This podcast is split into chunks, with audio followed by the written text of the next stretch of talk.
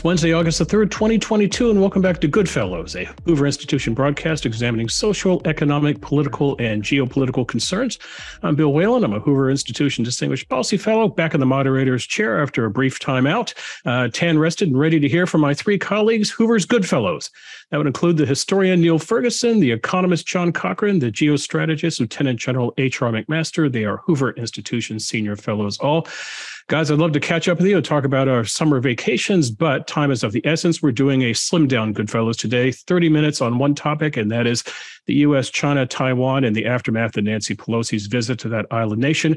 HR, let's start with you. So, Speaker Pelosi and a congressional delegation popped into Taiwan for about a 24 hour visit. She met with government leaders, and away she went. The Chinese were angry. What's changed about the dynamic between the U.S. and China after that visit? Well, I don't think too much has changed. And I think this is what's really important is that our government, everybody's talking about this, ought to really point to the, the pattern that has been established by the Chinese Communist Party over the last several years under Xi Jinping, which is a which is a, a pattern of increasing aggression toward toward Taiwan, increasing aggression really toward all of its, its neighbors in the South China Sea, uh, on the Himalayan frontier vis-a-vis Hong Kong. So I, I, think what's what's been unfortunate about this is maybe there should have been a meeting about this before the visit happened to try to to, to try to integrate really the approach diplomatically and what we're doing informationally and from a defense perspective, uh, so that the the visit wasn't just one discrete act that that drew a lot of attention and maybe ceded a little bit of the initiative to the Chinese Communist Party. And I think Niall pointed this out in his really excellent column in Bloomberg this week. And if you uh, viewers haven't read it yet, go track it down. Uh, Niall, you pointed out that uh, this uh, president's been in the work for months, and yet only at the 11th hour does the Pentagon start actually planning about the possibilities of what might happen if she goes there. Yeah, it was a bit mysterious to me that this visit happened at all. Uh, after all, uh, I, I don't wholly buy the idea that that the Democratic Speaker of the House of Representatives is not on speaking terms with the President of the United States, who also, I understand, is a Democrat, or anybody in his national security team. Uh, given the situation globally, that is to say, the war raging uh, in Ukraine, uh, it didn't seem like the obvious time uh, to precipitate another round of uh, hot rhetoric uh, in the Cold War between China and the United States. And I have to say that from the Chinese vantage point, Pelosi's visit was a bit of a gift, an opportunity uh, to justify that increasingly aggressive approach that they've taken, the, the flyovers of their uh, aircraft. We, we can expect uh, in the near future all kinds of naval action verging uh, according to some accounts, on on a blockade. Uh, and even if it's only a kind of trial run for a blockade, it does seem to me that we or uh, Nancy Pelosi has given the Chinese an opportunity to ramp it up. So mystery number one is why did this even happen? The timing didn't seem to me to be uh, great.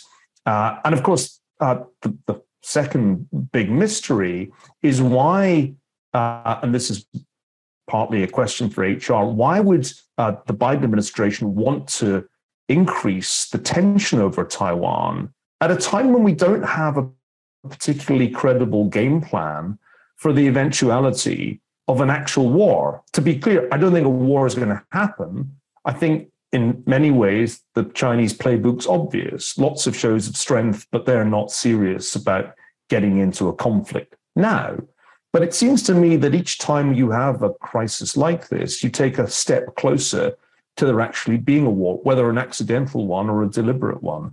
And I don't understand why the Biden administration, or I should say Nancy Pelosi, is forcing this issue when the US doesn't have a credible game plan for an actual war.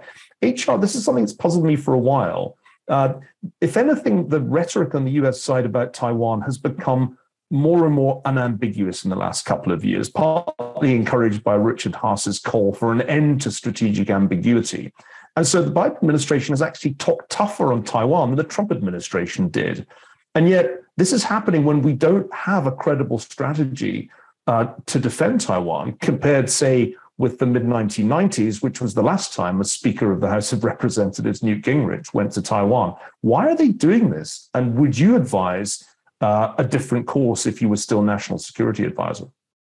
Well, Niall, I, think they're doing it because of Chinese China's actions, the Chinese Communist Party's actions, and how aggressive the PLA has become. You know, not, not only you know vis-a-vis Taiwan, but broadly across the Indo-Pacific region. And and I think it's an effort. You know, I think the sequencing is wrong, but an effort to to deter conflict by showing support for Taiwan. But I, I think the sequence of action should be bolster Taiwan's defense rush the defense capabilities that Taiwan has already purchased. And and you've seen, I think, maybe the introduction of this uh, of this bill in the last uh, two days uh, with Senator uh, Menendez and and Senator Graham to provide kind of some seed money for even uh, for even some further de- uh, strengthening of, of Taiwan's defense capabilities. But that should go that should go first, right? That should be the priority of just just do what you can to strengthen deterrence by denial. And let your actions eh, speak for themselves. Let the taiwanese actions speak for themselves. Some of the actions that the taiwanese military and government have to take in terms of you know increasing maybe terms of enlistment for example and and so forth. So so I, I think that what what the the impetus has been Chinese aggression in the areas I've mentioned, but but obviously, you know, the subjugation of of, of Hong Kong and the end of the one country, two systems uh, and and and just the party's behavior broadly, I think, has, has brought this on. Mm-hmm. Let's get John in here. yeah, I just want to jump in with a, a couple of points. Uh, as the economist, I, I, think China will do what's in its self-interest. it could choose to ignore this trip. It could choose to do whatever, and and it's it's pretty clear what they're choosing to do: make kind of a fuss and show off their military prowess about uh, Taiwan, uh, to ruffle to, to muddy the waters. And uh, I, I, think yeah it, it will end up with blockade or something of the sort as opposed to immediate invasion. And they want to sort of make clear what that will look like to us. Uh, i think the immediate consequence sort of I, I, want to bounce off some things i've been reading about this with you guys. The immediate consequence is not the China, taiwan straits. The immediate consequence is ukraine uh, we are begging the Chinese to help us and not not trade with the Russians, not supply them with drones. And so far, the Chinese have been going along with us. If you want to piss off the Chinese right now, uh, we are in another war, and we're in a shooting war. And uh, I think uh, driving the Chinese further into the Russia camp uh, is probably one of the uh, consequences of, of causing a kerfuffle with them right now. Why are we doing this? Um, I read a very interesting uh, quote from actually one of Nancy Pelosi's staffers. She's going to retire soon. She wants to go out on a big bang with with a big foreign policy feather in her cap. Uh, it's clear there was some debate within the administration, as there is debate within families about whether she should go. That's why we're doing this. This isn't a considered chess move by the U.S. foreign policy elite queen to you know Q4. No, uh, this is Nancy Pelosi burnishing her, her reputation and causing some damage on the way out. Um, as we look forward, uh, I, I, am struck by the amount of talk loudly and carry a small stick. Um, we were not willing to um, to declare a no-fly zone over Ukraine. If China invades Taiwan, we're talking about U.S. military confrontation with China why in the world would anyone think, or would we even, uh, have the U.S. Uh, military fighting against the Chinese over Taiwan when we're not willing to, uh, you know, do do tiny direct actions in Ukraine? We'll sell them weapons, which we can get there through Poland. You can't get weapons, you can't get HIMARS systems into into Taiwan over six thousand miles of ocean after China's invaded. Well, and, and this is what I hope happens is a follow up to this trip, right? So this this trip seemed like it was disconnected, as you mentioned, John, from any kind of broader strategy. It, it, there's time maybe now to integrate it into the strategy to deter conflict, uh, you know, across the Indo-Pacific region, but uh, with Taiwan in, in, particular, but more broadly to compete more effectively with the Chinese Communist Party and and its various forms of aggression, including uh, economic aggression and informational aggression and cyber aggression and and all, all the actions that we've seen the, the party taking uh, over, over recent years. And so I think what what should happen is there should hopefully be a bipartisan effort to describe really what is at stake in the competition with the Chinese Communist Party broadly. What is at stake in, in Taiwan? Why does Taiwan matter? And what are we going to do alongside allies and partners to, to ensure uh, the preservation of peace you know, through deterrence by denial vis-a-vis Taiwan. That's the discussion that should happen. Everything's out of sequence, right? The Trump administration doesn't get really high marks a lot of times for you know for coordination uh, of efforts, but whenever there was a big CODEL, a congressional delegation going abroad, I, I would meet with them in, in the Situation Room uh, and and uh, and explain to them what our strategy was, what our policy was relevant to that trip, and ask them to help advance that strategy. And, and that's what you didn't see. You saw the the executive branch almost you know denying that the trip was going to happen. I mean, uh, and and it would would have been even even better is you know uh, would be to have made that trip a bipartisan trip. You know, bring some some Republican uh, members of Congress with you as well. So anyway, some some missed opportunities, but I don't want to be in the camp of of of uh, of saying that that the speaker should not have gone. I think once the you know once the word got out, you know oh, that yeah. she was going, I, I, think it would have been a, a, bigger, much bigger mistake to to not have to, to have not gone since we're in the situation Zoom rather than the situation room, I'm going to do something very risky that I probably wouldn't do in the situation room. And it may be unprecedented for me on, on Goodfellows. I'm going to take the Chinese side of this. And the reason I'm going to do that is that I think uh, the US has shifted its policy in a subtle way uh, from what was an ambiguous policy over 50 years. And the ambiguous policy was to say, we actually accept the one China principle. We accept your claim that Taiwan's part of China, but we also reserve the right to prevent you changing the de facto state of affairs by force. And that's the implication of the 1979 Act, which Nancy Pelosi cited in her Washington Post op ed. Now, I think ever since Richard Haass said that we should get rid of strategic ambiguity, there's been a tendency amongst members of both parties to take less and less uh, ambiguous positions on Taiwan, to make it sound as if there's an unconditional commitment to the defense uh, of Taiwan. The president himself did this three times, only to have his own staff walk it back. Now, once is a gaffe, but three times looks like a change of policy. And if I view this from the Chinese vantage point, it's not just that the Chinese have been doing more flyovers. It's also that the US seems to have shifted its position to one of unambiguous commitment to the defense of Taiwan. And therefore, it's impossible for the Chinese not to go through uh, quite a theatrical display uh, of military force in the coming days because they can't simply acquiesce in what amounts to de facto recognition of, of Taiwan as an independent state. And I use de facto deliberately in effect, Nancy Pelosi flew into Taiwan, met with the president of Taiwan and other members of the Taiwanese government exactly as if it were an independent state, in defiance of uh, statements from Beijing. I think we have to recognize that this is a different approach, even from the one taken uh, by the Clinton administration, which came into office in a pretty combative state of mind about China. Remember the butchers of Beijing. Uh, but when the crisis of 95, 96 happened, actually the Clinton administration didn't really want to get into that fight and got extremely nervous in 96 when the Chinese started talking about nuclear options. This seems different. It feels to me as if the administration has gone looking for a fight over Taiwan. Secretary of State Blinken talked about Taiwan in his, his speech back in June. Uh, Secretary of Defense Austin brought up the subject when he was in Singapore in July. I mean, this is, if I view this from a Chinese perspective, part of a pattern of less and less ambiguity and more and more de facto recognition of Taiwan as ind- an independent entity. Now, HR is going to shoot me down in flames. but I'm ready for it. It's the situation Zoom, not the room. Okay, so so Niall, first of all, one word makes a difference. You said the one China principle. That's that's China's phrase, right? It's it's the one China policy from our perspective. The one China China wants us to say the one China principle, which means, hey, they're going to subsume Taiwan inevitably, uh, and and and can do so whenever they want by force if necessary. You know, the one China policy is associated with the, the shift in policy to the recognition of of the of the PRC. Uh, but but also with the stipulation that we have these six assurances associated with the Taiwan Relations Act, and so so it's really that one word make, makes makes a big difference.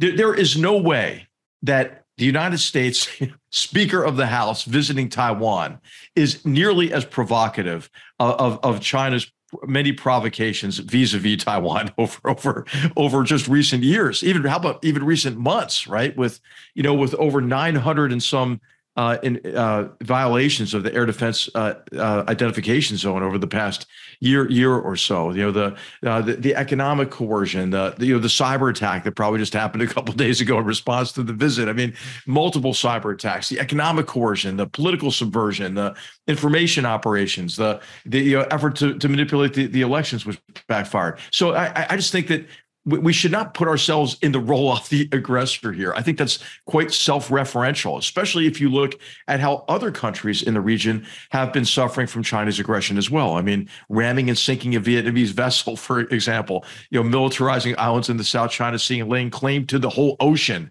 Right, the you know the uh, you know the, the economic coercion against Australia, uh, how Japan has has come under under Chinese uh, uh, military aggression and is building up its self defense force in response. So I think we have to see this in context of, of, of, Chinese of Chinese aggression. You mentioned the Clinton administration. hey, Bill Clinton was operating under a delusion, right? That China, if they were welcomed into the international order, the inter- international economic system, would liberalize its economy and and, and liberalize its form of governance. He, he made the grave error of working very hard uh, to get China China to be admitted into the World Trade Organization, after which China's played by none of the rules and used its statist mercantilist economic model, uh, weaponized it against us, right? And and so I, I just think that there is a shift that's occurring globally, a recognition of the threat from China. I think you need to only look at the statement from from Russia uh, as well about about Pelosi's visit to show that Russia and China are together uh, in this endeavor to rewrite the rules uh, to for, for them both uh, to to assume preponderant influence in, in the world. I mean, it, it, I think it goes back to the you know the statement right before the Beijing Olympics, right? You guys are over. The West is over, and so I think this is another episode uh, in in this ongoing sort of saga that that, that that will determine whether or not we do generate the will, we being the free world, to stand up to these uh, revisionist, revanchist, authoritarian powers, and and it does relate to Ukraine. Um, and and I think we're you know we're in a contest now of of wills vis-a-vis Ukraine, uh, but also vis-a-vis China, and we shouldn't try you know cast ourselves in the in the role of, of aggressor. I didn't think that you would be the guy, Niall, to to self-flagellate under these circumstances. Well, I want to go, go, go, ahead, John. Then I'd like to ask. Go ahead, John. I'd like to ask a question. rule on this one in, in favor of uh, Ferguson. Uh, because uh, much as I love you, HR, you always see the world as it ought to be, and and and who has the rights you know, and the moral correctness here. You're exactly right, but that's not how the Chinese see it. Mm-hmm. We need to understand how our enemy thinks and how he will behave. So I want to play game theorist here and, and ask you both, uh, you know, how's this? But Let, us look forward a couple of years. Uh, what's China going to do? And how are we going to deter them? One option is is middle of the night invasion of Taiwan. That's probably unlikely. Uh, the other option, the more likely option, Niall mentioned blockade. There's we're going to create some international incident. They're not going to like some election in Taiwan. Uh, we have two things we can deter with. One is military action. Everything I've seen sees, says we lose uh, the war over over Taiwan uh, or we are unwilling to fight it to the extent necessary. Uh, you know, we were unwilling to fight in Ukraine, uh, worried about Russia's response. Uh, you know, China has the same kind of nuclear weapons as Russia has, and it's right next door to them. The other is economic. Um, you know, China uh, invades or does whatever it's going to do, uh, and we and the rest of the world say basically we're cutting off China. And in fact, um, anything military going on there would would cut off all, all that trade. Now, this one's going to hurt us as much as it hurts them, and it's not clear that we, Europe, the rest of the world, have the stomach uh, to cut off China over Taiwan. And of course, what uh, China will try to do is make things just unpleasant enough up to the point where people are willing to say, oh, yeah, well, that's bad, but we're still trading. Uh, so it won't be a complete blockade. It won't be an absolute invasion. Uh, you know, they'll try to muddy the waters. Do, but do we have the strength, the, the will, the strategy to either fight directly over Taiwan in a way we are unwilling to do over Ukraine, or to completely cut uh, to us and our allies and everybody else, completely cut off China economically over Taiwan, even though at tremendous cost to ourselves and the world. That's our that's what I see as our two deterrence options. Well, this well, is of course the key question. I, I want to repudiate the word aggressor that HR used earlier. I'm not accusing the United States or Nancy Pelosi of being the aggressor. I'm just arguing that we seem to be moving our position uh, rather than remaining consistent with the strategic ambiguity that dates to back a position that we don't that we don't have the will to do it. So I think we've changed our position. The problem is, and John, you've you've hit the nail on the head. We we're not credible. It's not credible. I think that the United States would go to war, least of all now, uh, over Taiwan. Uh, it's very difficult to imagine what kind of a war plan would succeed if China managed a successful amphibious invasion. Uh, it's not even clear what we could do if they did impose a real blockade rather than just a kind of simulated one of the sort they're doing now. But the, the other key point is the economic one. We've shown the world our playbook with respect to Russia. And the playbook is financial uh, and personal sanctions, and actually a, a pretty drastic exclusion of Russia from the global economy. Uh, that is not a credible option with respect to China because of China's far, far greater economic importance. If we tried to do those sorts of sanction against China, the blowback for the US economy, is, as I'm sure you'd agree, John, would be absolutely enormous. And so that's not credible either. And this is the problem with uh, talking uh, tough without credible options. Even in 95, 96, it was actually pretty risky to send two aircraft carrier groups to the vicinity of Taiwan, as the Clinton administration ultimately did. They had a pretty fraught time. I was reminding myself of the decision making around that time. And it, it actually was a pretty nail biting sequence of events that played out over months. Uh, but these options are really not credible anymore. If you sent two aircraft carrier groups into Taiwanese, uh, into the vicinity of Taiwan now, and, and essentially replayed the 96 uh, strategy, it could backfire terribly because the Chinese now have the capacity to sink aircraft carriers, which they didn't have in 1996. So I worry a lot, and this goes back to HR, I worry a lot that the military balance has profoundly shifted against the United States. I'm not just talking about the defense of Taiwan, but more broadly in the Indo Pacific region. And the Biden administration, which uh, is going to reduce defense expenditure relative to GDP in the coming years, has no answer to that fundamental shift in the military balance. Meanwhile, the Chinese continue to grow their nuclear arsenal and grow their arsenal of ballistic missiles at an extraordinary pace, as was pointed out in a recent foreign affairs piece.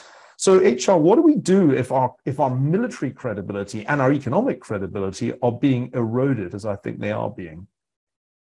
Well, I mean, you have you have to invest in defense, and you have to invest in by by addressing a bow wave of deferred modernization, especially in long range missile capabilities and some of the missile defense capabilities that are relevant to to maybe a you know a naval and air conflagration in the South China Sea or or, vis a vis Taiwan.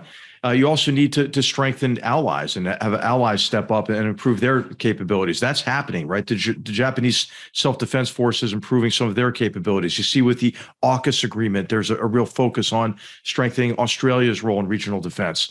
But we just don't have the capacity to deal with the 44 fold Chinese PLA, People's Liberation Army buildup that's occurred since the mid 1990s, right? I mean, 44 fold increase in, in, in defense. And so we haven't reacted to that.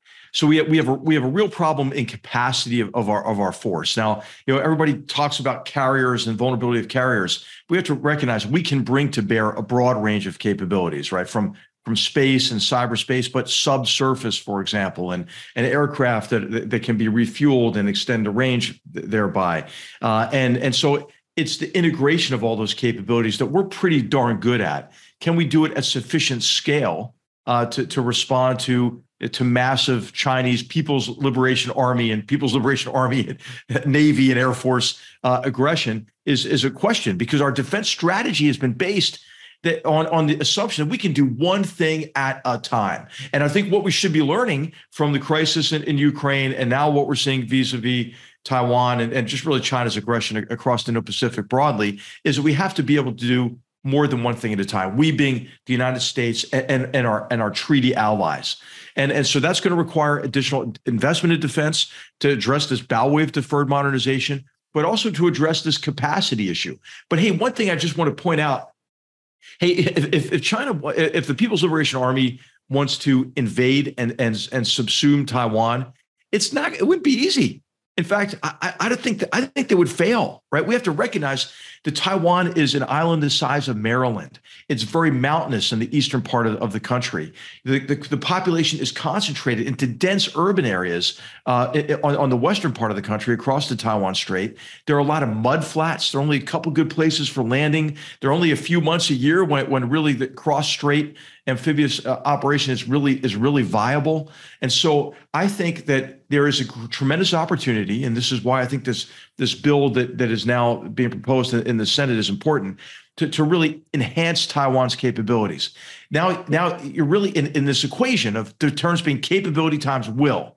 And I think I, I was kind of, you know, I was struck by how enthusiastic of a reception that that uh, that Speaker Pelosi got when she when, when she arrived in Taiwan. And I think that the Taiwanese people's will is increasing, maybe because of what they're seeing in Ukraine. Like, hey, maybe we can do we can do this, but also what they've learned vicariously through the fate of Hong Kongers. So I, don't know Taiwan well. I've never been there, you know, but I, I think if we keep in mind this capability times will, that's what we ought to be assessing: our capability, our capacity, the size of our force uh, but also our will, as, as John has pointed out, uh, and and and the Taiwanese will uh, to defend themselves. One thing I'm very struck by is that White House officials have been briefing the media that they think the Chinese time frame for a takeover of Taiwan has been shortened. In other words, we could see a showdown in the relatively near future, as in one, two, or so years. And that, that's interesting to me because I'm not quite sure why they think that. But one reason they might think that is something we haven't mentioned yet, but it's in John's wheelhouse. China's in an economic crisis. Uh, its second quarter growth yes. relative to the first quarter was negative. The economy is really flatlining. They're going to have to abandon their 5.5% growth target because they're going to get nowhere near it. And between COVID, uh, which of course ain't over, and the zero COVID policy, which doesn't really work, and the real estate uh, sector crisis, China is in a bigger economic mess than it has been in, well, pretty much since the late 1980s. And I wonder if that is a reason why this is a more dangerous situation than perhaps many Americans realize. Because for the first time, Xi Jinping and his comrades needed an alternative source of legitimacy to economic growth because they don't have economic growth. Uh, in fact, if you look at uh, youth unemployment in China, it's now up at around 17%, which I think is roughly three times the rate in most uh, Western countries. So, a question for John, which is, is kind of an economics and a history question is the most dangerous time with an authoritarian regime when its economy stalls and it's incentivized, therefore, to take greater geopolitical risk. As an historian, I see that pattern I don't know if economists ever asked themselves that question. We, we trade on all sorts of other disciplines happily. Uh, I do think, and we should come back to this, there is uh, the, the real estate bubble of all time, which is now uh, uh, the same thing as government finances bubble uh, going on in in, in China, and that could be the next great financial explosion. Now, do countries uh, go on invasions when they're having that kind of financial crisis? I, I thought the lessons of history was a, a, temporary a view of having temporary military advantage uh, uh, while the enemy is slowly uh, rearming itself is the dangerous moment, uh, which that that points the dangerous moment right now.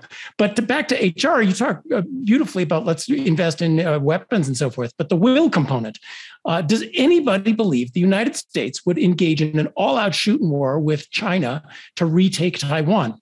Uh, the one thing we could do right now to convince the world that that might be possible would be to let the Ukrainians uh, go back and take back their territory. To say our objective here is going to be all Russians out of all Ukraine back to where they agreed to, and that includes Crimea. And we will supply offensive weapons as necessary. We don't even have to supply U.S. troops yet, but our objective is Russians out of Ukraine. If if that happens, maybe somebody will believe we have the will for Chinese out of Taiwan. But other than that, if we're just playing for a draw in Ukraine, it's perfectly obvious, no matter how many aircraft carriers we build, the sitting and the duck, uh, to, uh, to that there's just no, no chance that we're going to go back in and do that in Taiwan.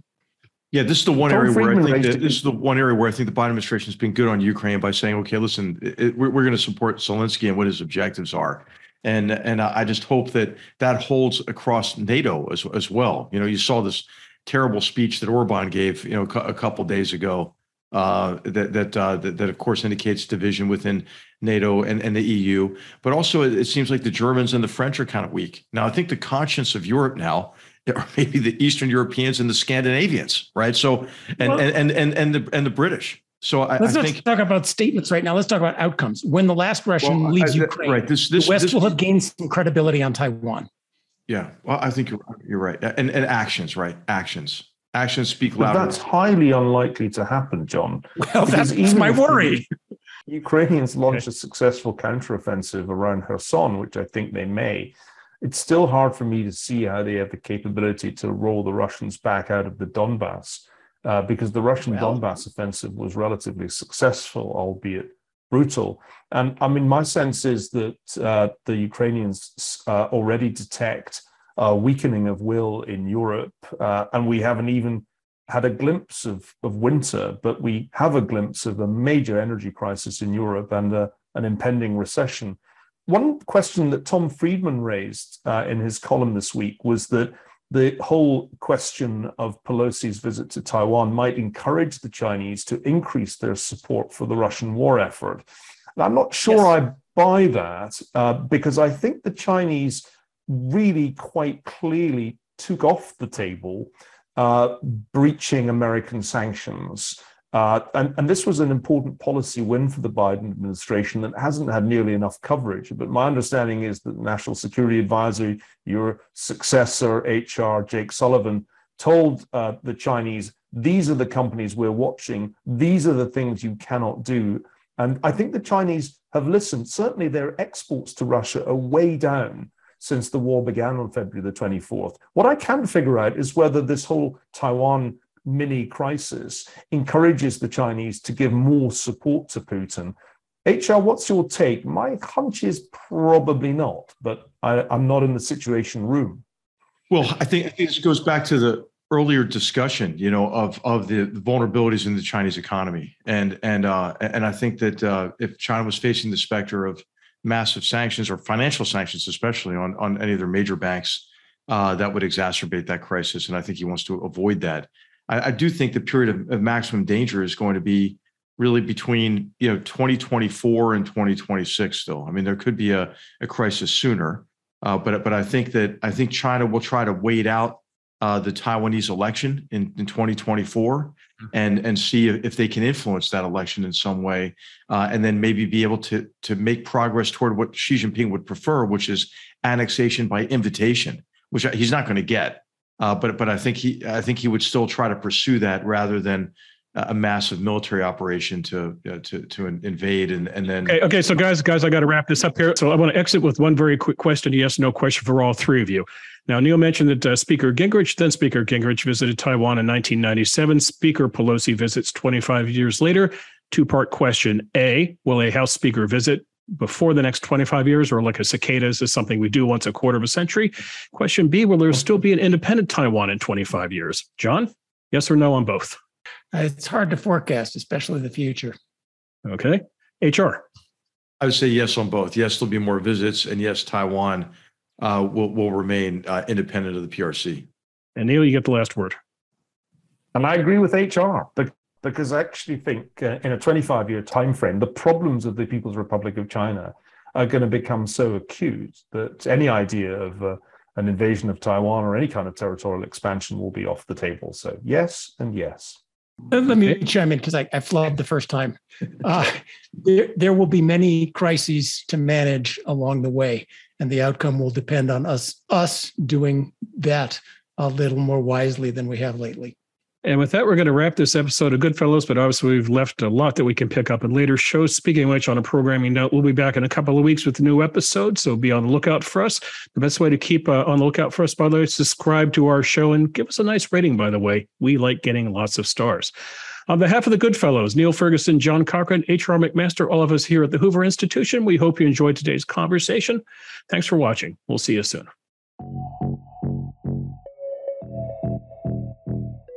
If you enjoyed this show and are interested in watching more content featuring H.R. McMaster, watch Battlegrounds, also available at hoover.org.